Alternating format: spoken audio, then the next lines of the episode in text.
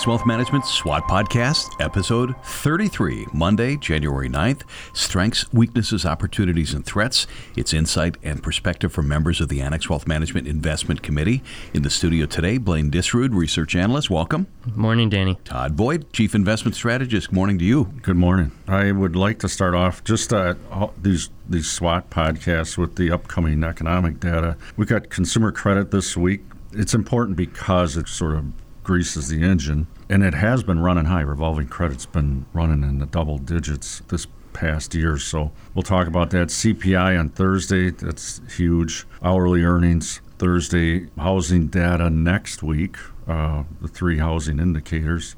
And then banks start reporting on Friday. Probably the biggest concern there is, is deposits and their, their outlook. But starting with strengths, I would say that the biggest strength is while we expect negative earnings going into this quarter, that you still have a strong labor market, you still got some economic growth, um, and the market is going to respond to an economic recovery later. So at some point, the market turns around.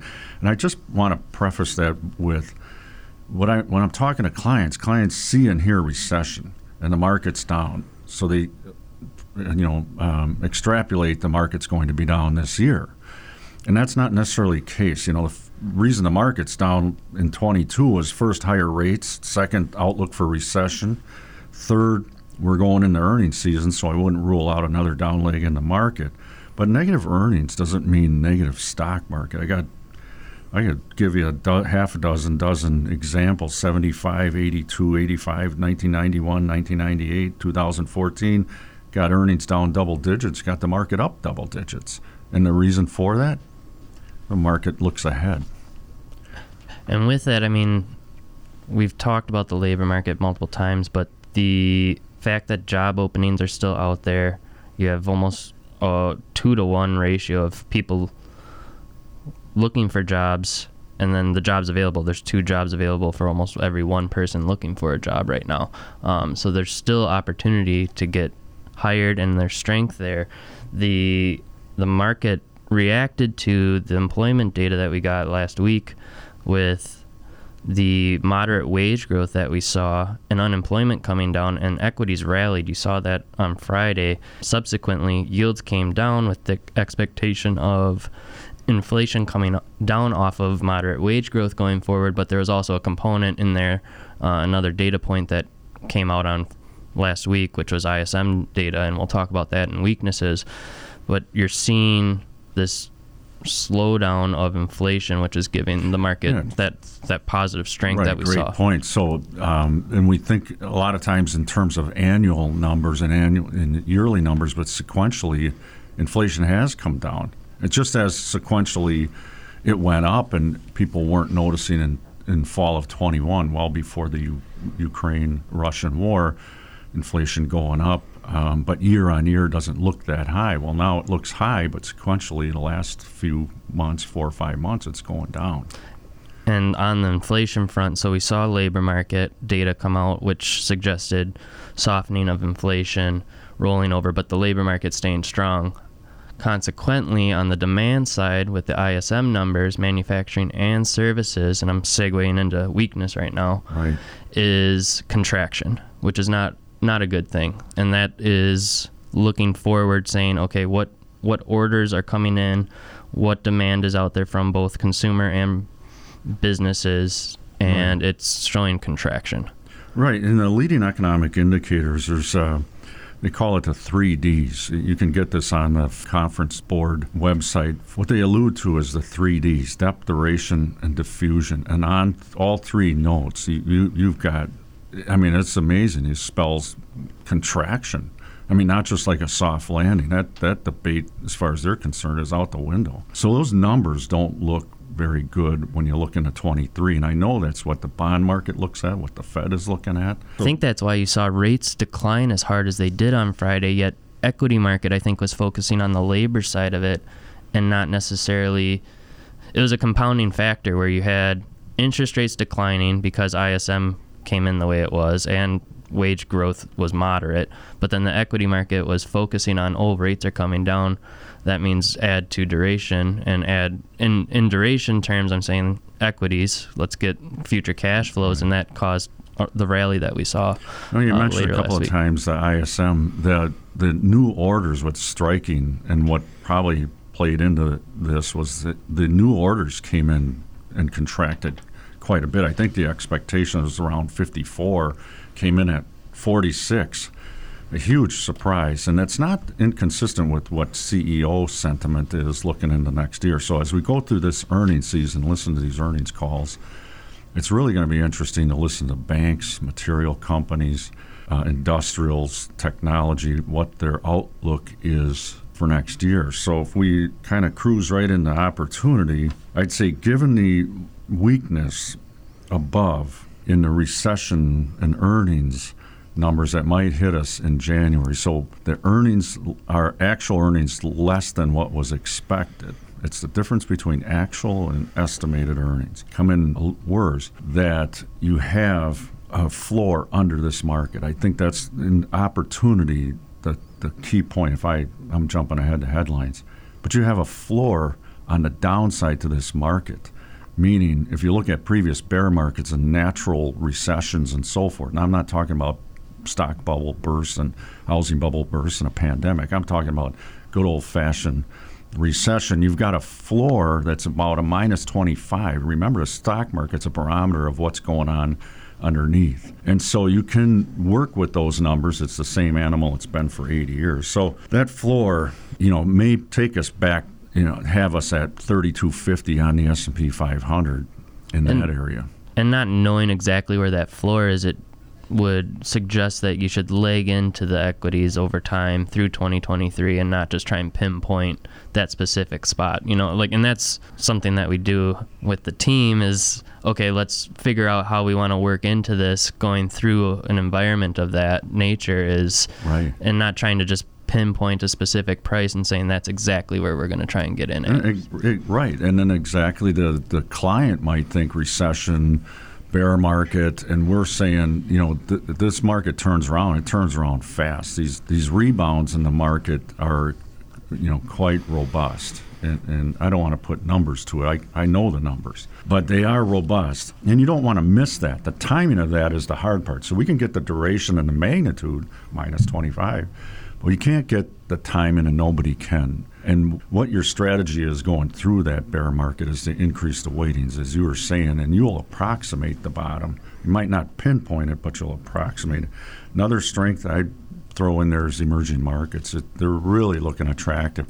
And it's not just about this China reopening story, it's about the peripheral countries, you know, the Vietnam, Malaysia's, Korea's, Japan, around that in Latin America. You know, you hear this, you know, one data point doesn't make a trend. Well, when you keep saying that after data point after data point, it, really is a trend.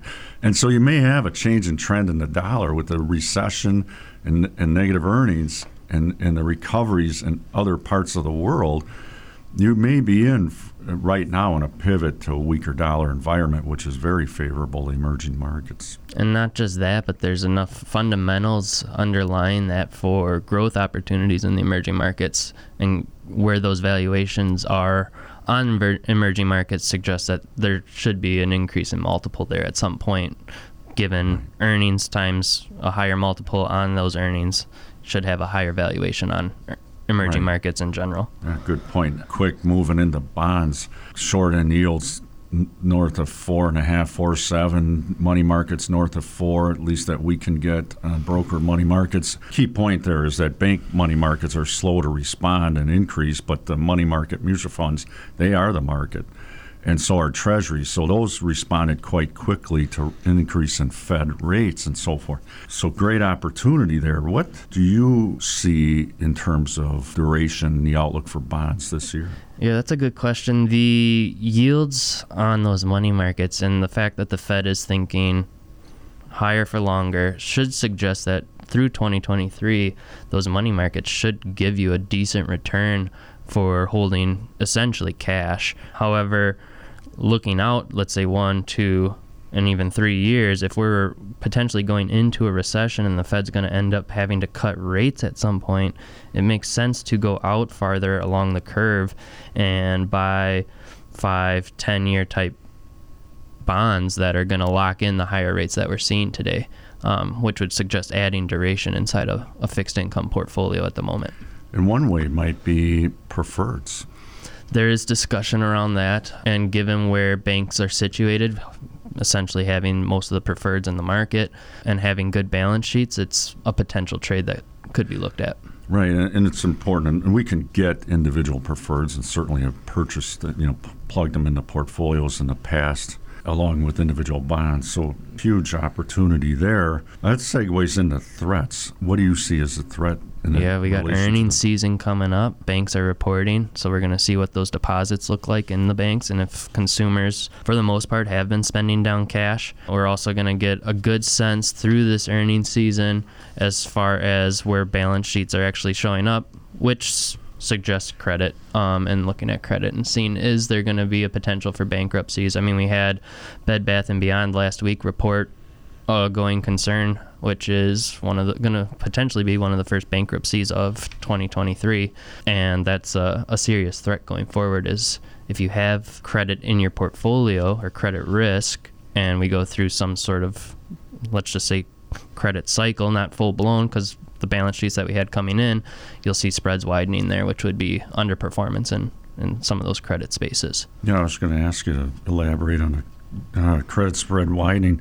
The other threat I'd see is the, the Fed is at this point where they could go too far. So the anticipation is Fed rate hike 25 basis points February 1st, Fed rate hike in March, May.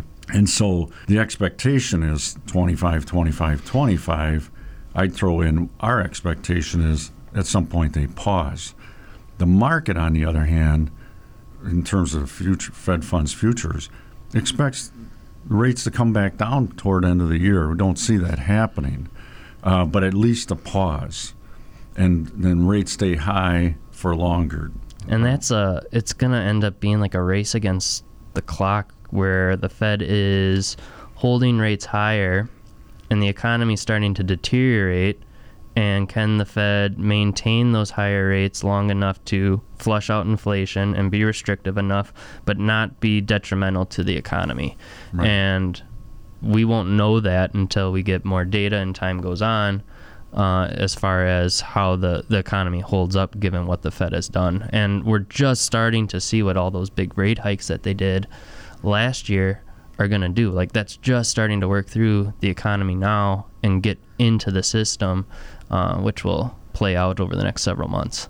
Right. I don't want to give it away, so we'll circle back around and go through headlines. Sure. What's our headline strength? Market recovery versus the economic situation. Headline weakness? Uh, leading economic indicators are showing signs of contraction. Headline opportunity? A gradual increase towards equities through 2023. And we'll wrap with our headline threat Recession worse than expected. Annex Wealth Management SWOT Podcast, episode 33. Blaine Disrud, research analyst. Thank you. Thanks, Danny. Todd Voigt, chief investment strategist. Thank you. Thanks, Danny. Annex Wealth Management LLC is a registered investment advisor. For more information about our firm, please visit annexwealth.com. The information in this podcast is for educational and entertainment purposes only and is subject to change without notice. The opinions expressed are those of the participants and don't necessarily reflect on those of Annex Wealth Management LLC. Information presented should not be construed as tax, legal, or investment advice, or a recommendation or a solicitation for the sale of any product or strategy. Listeners are encouraged to seek advice from qualified professionals to determine whether any information presented may be suitable for their specific situation. Investments involve risk. Neither Annex Wealth Management LLC nor its podcast participants shall be liable for losses resulting from decisions based on information or viewpoints presented on this podcast.